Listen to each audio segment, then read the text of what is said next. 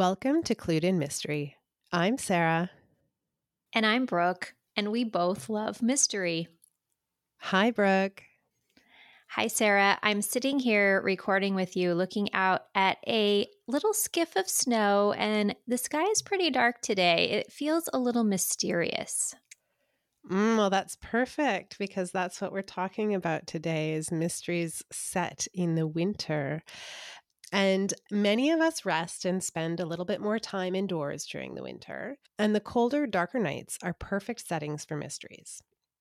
In today's episode, we're going to discuss some of our favorite mysteries set in the winter. So it's winter here in the Northern Hemisphere, although this year, at least on the west coast of Canada, it's been a little bit slow to arrive. And so I've had to turn to stories to get my fill of snow. Winter really lends itself to one of my favorite setups a remote cabin that becomes cut off because of a storm. As a reader, you know that nothing good will come of that. Countless authors have written something with that premise, drawing inspiration from Agatha Christie's And Then There Were None, although that book isn't actually set in winter. However, her Murder on the Orient Express, she does use a train caught in a snowdrift to trap the suspects. So, Brooke, maybe we can talk about that setup to start. Yeah, that sounds great. And as you said, it's like the perfect setting because we have got a lot of darkness, we've got short days, and then uh, the the storms that can oftentimes uh, you know, thwart someone's travel or keep them indoors when they would love to get away.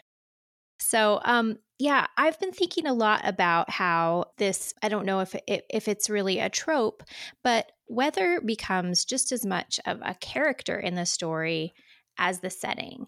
Because as I said, it can prevent or sometimes assist the villain. Oh, absolutely. Like evidence can disappear in the snow, right? Mm-hmm. Footsteps that um, you know, you might see one hour have been completely covered up if you're in the midst of a snowstorm. That's right. Or conversely, because there's snow, you could perhaps capture footprints or be able to see something, you know, scratched in the windowsill in the frost. So it's a really fun, like I said, almost like a character for a author to play with as part of how the the story unfolds. Well, and and I think the weather, particularly bad weather, um, can really add to the tension, right? You feel trapped, you feel cold, you feel uncomfortable, and all of those characters are feeling the same thing. Um, and I think you feel that more with mysteries that are set in the winter than um, than ones that are set in the summer. Yeah, I agree. Uh, I was thinking about I one of the books I read this week to get into the mood was uh, The Sittaford Mystery, which is an Agatha Christie from 1931. And I was noticing the words, the adjectives that she uses. And, you know, she says chilling, um, stark, uh, the person was numb from the cold. Uh, they were snowblind. And many of those you could still use any time of the year. But because you're then coupling it with the actual temperature and the storm outside and things like that, um, like you said, it just ramps it up. And I also thought it was interesting because all of those things are describing you know how you feel in the cold but there are also ways to describe fear. So it really uh, just brings that tension to life in a in this wintry mystery scenario. Oh that's such a great observation that she's using using that language in in multiple ways. I love it. So i i realize that i've read a few books recently that um are set in winter and i don't know if it's because it's the season and like i said in the opening that like we just really have not had much of a winter here yet but one that came to mind is in a dark dark wood by ruth ware. So it's i it's probably set more in the fall because i think it's like the first snowfall that happens um but it's that that same setting right? It's it's a group of people have gone to this remote cabin and strange things start happening and um, you know, it ends in in death. That's funny that you uh, bring up a Ruth Ware book, which I also love in a dark, dark wood, because on my list, when I was thinking about, you know, what what books have I read that would fall fall into this category? Another Ruth Ware title came up, which is One by One. And in this one, she takes the group of people to a luxurious resort in the French Alps, and they're going to have a corporate retreat. And of course, the snow comes, and this creates a locked room or a closed circle, however you want to look at it, scenario, and someone doesn't come back from the ski slopes. So that reminds me of uh, I think it's uh, The Hunting Party by Lucy Foley. And so it's a group of friends who um, every year for New Year's, you know, go on this great trip. They they go to different destinations, and this year they're going to a remote hunting lodge. Things things do not go as planned, um, and it's that you know I, I I it's been a while since I read it, but I I think there is um, a storm that um, that comes in and they're you know they're feeling trapped they're they're um, you know a little panicky right mm-hmm. because things are not going well and they can't get out of um, they can't get out of there yeah. So the idea of the remote cabin or even mansion or something that's can happen in any season. But it's so convenient because the snow either, you know, makes the roads impassable, the power's probably out. That's one of the ways that the tension can get ramped up is that they can't call out. Um, it's dark and uh, their transportation probably can't get to them. So it's wintertime seems to be a really great way to create that isolated group of people and you know, I will say cabin fever is a real thing. Yeah, you mentioned Sarah that winter is late in coming, and, and and I'm in kind of the same general geographical area as you. And same, we haven't had much winter yet, but um, in 2016, in in my area, we had what is now fondly or not so fondly referred to as snowpocalypse because we had like one of those 30 year uh, weather situations where we literally would get like a foot of snow a day and it lasted for like six weeks. And I mean, if you didn't continually plow the driveway, you literally couldn't leave with your car. And it, I will admit it, it's a panicky feeling when you think, you know, I can't go somewhere if I need to go there. And th- thankfully, I was just with my uh, my loved ones I wasn't with a group of uh, coworkers or friends from years ago or anything. So everything turned out okay for us. and so that reminds me of a book that I read uh, not too long ago um, called An Unwanted Guest. And so in this one, this is by uh, Shari Lapena.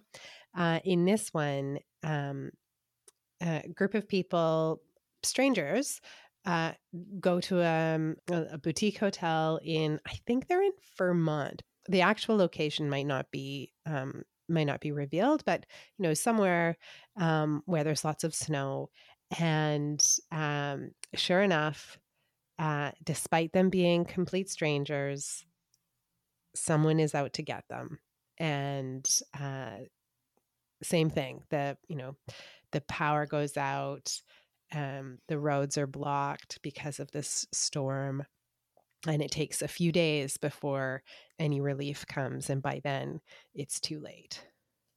Yeah. It, and it's interesting, isn't it? We pick this book up, uh, and we, you can probably tell from the cover what kind of thriller or or puzzle mystery in the case of some of these uh, more golden age stories what you're getting yourself into but we don't tire of that. Like we realize this is going to be a group of people cut off from the world and something bad is going to go down. But we um, suspend that dis- disbelief because it's a really fun ride. And another one of those uh, that sounds really similar to the one you just described, Sarah, is, um, and I read this a few years ago, The Sanatorium by Sarah Pearse. This is a 2020. Um, and this one I, I, had the french alps before this one's in the swiss alps um, and someone's taken this old abandoned sanatorium and converted it to a high end hotel.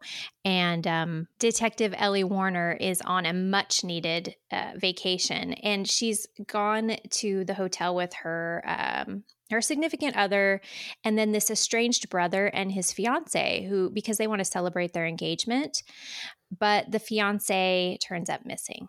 And with the storm happening and it's closed off access to the hotel, uh, poor Elin must uh, take the case, even though she was trying to be on vacation. So that one's a little bit of a twist because she is a detective by trade. But of course, it wouldn't have been a case she would be on otherwise, except she's the most experienced person on the scene. So. So that reminds me of a Ngaio Marsh book, Death and the Dancing Footman. The setup is that um, a man has invited guests to his home and it ends in murder. And uh, uh, Ngaio Marsh's detective, Detective Alleyn, is nearby and he ends up having to go and um, investigate and kind of uh, figure out what what has happened. Um, so, I mean, this device has been used for decades by mm-hmm. authors. Mm-hmm. Mm-hmm. Yep, and it's still fun. Uh, and there are a few, you know, if someone is looking for uh, some golden age examples, there are some uh, collections of short stories. So I know the Agatha Christie estate has released um, in 2020 uh, a book of collected winter short stories called Midwinter Murder Fireside Mysteries from the Queen of Crime. Uh, and that includes some that are set around Christmas time and some that are just set in, um, you know, in the winter. Um, and Martin Edwards has compiled uh, a book of short stories called Crimson Snow. Uh, Winter Mysteries, and that was published in 2017. And like all of the collections that Martin Edwards puts together, it's you know some authors that uh, readers may be familiar with, and some that they um, that might be new to them. I haven't actually read that collection, but um, I have read other collections that Martin Edwards has put together, and and really enjoyed them. So I'm sure that this would be um, just as enjoyable. Yeah, that's great. Um, what was the title of that Martin Edwards book again? Crimson Snow.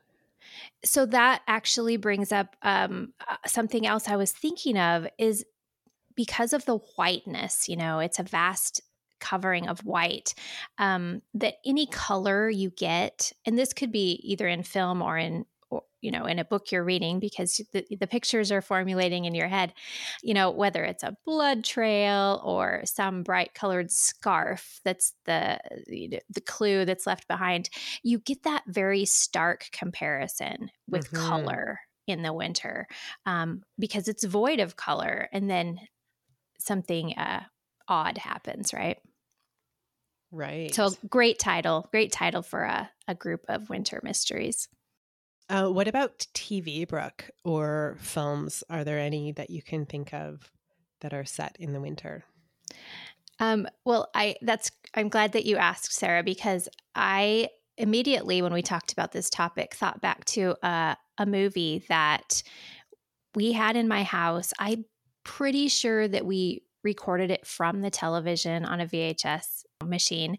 But because we owned it, my sister and I watched it many times, and it's called Dead of Winter. It was filmed in 1987. The um, actress is Mary Steenburgen, and then it has Roddy McDowall and a very creepy Jan Rubes. Um, but it's a great story where uh, the premise is this actress gets hired for a role, but she has to go uh, do the filming um, on location in this wintry mansion. And of course, when she gets there, she soon learns that things aren't what she expected them to be. And there's a couple of really great twists. I rewatched the the film last night. It is on Prime here in the U.S.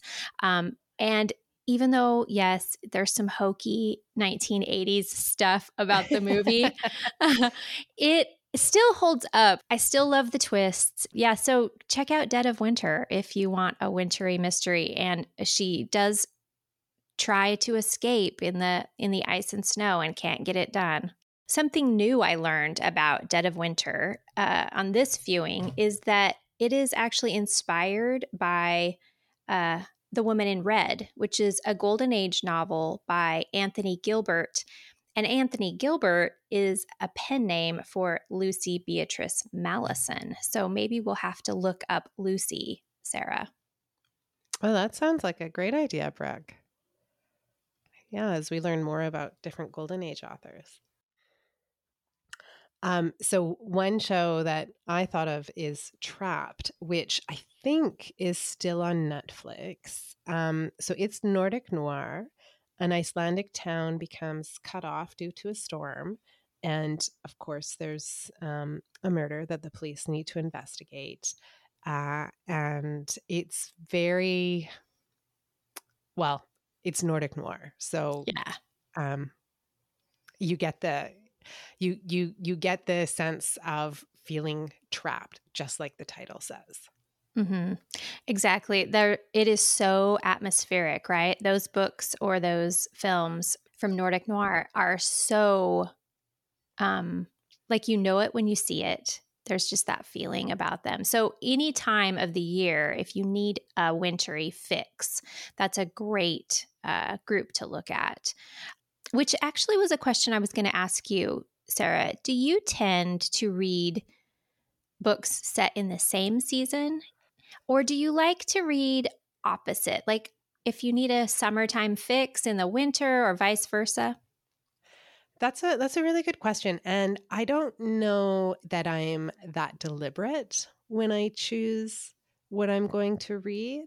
Um I mean I think over the summer I did read some like books set in summer.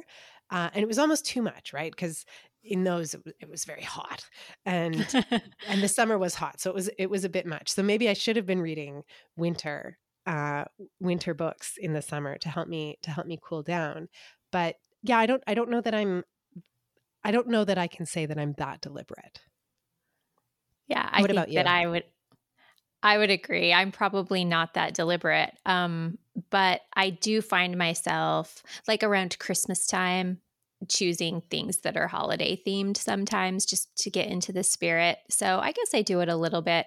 I can understand the um, when it's hot, you need something to cool you down, at least mentally. Um, one thing that we see a lot in the winter mysteries is talk about fire and or like the fireplace uh, they're grouped around the fire because it's a probably a big cold damp place.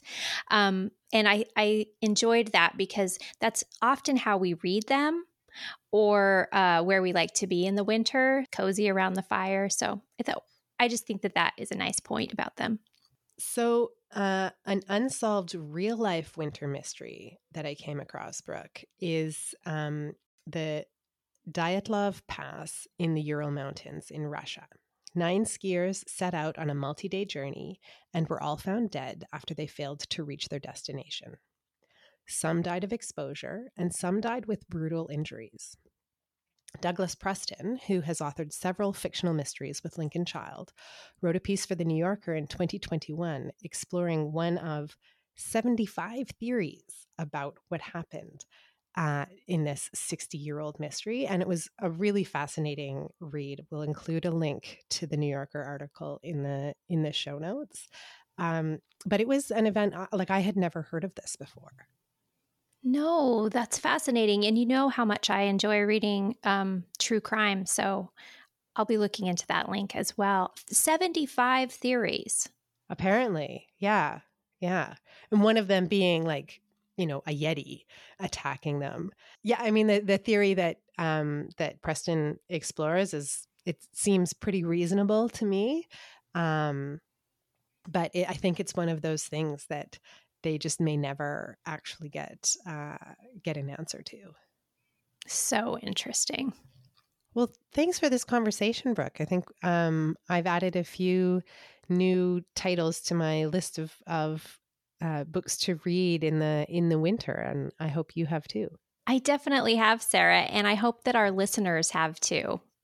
And thank you guys for listening today to another episode of Clued in Mystery. I'm Brooke. And I'm Sarah. And we both love mystery. Clued in Mystery is written and produced by Brooke Peterson and Sarah M. Stephen. Music is by Shane Ivers. If you liked what you heard, please consider telling a friend, leaving a review, or subscribing with your favorite podcast listening app. Visit our website at cluedinmystery.com to sign up for our newsletter, The Clued In Chronicle, or to join our paid membership, The Clued In Cartel. We're on social media at Clued In Mystery.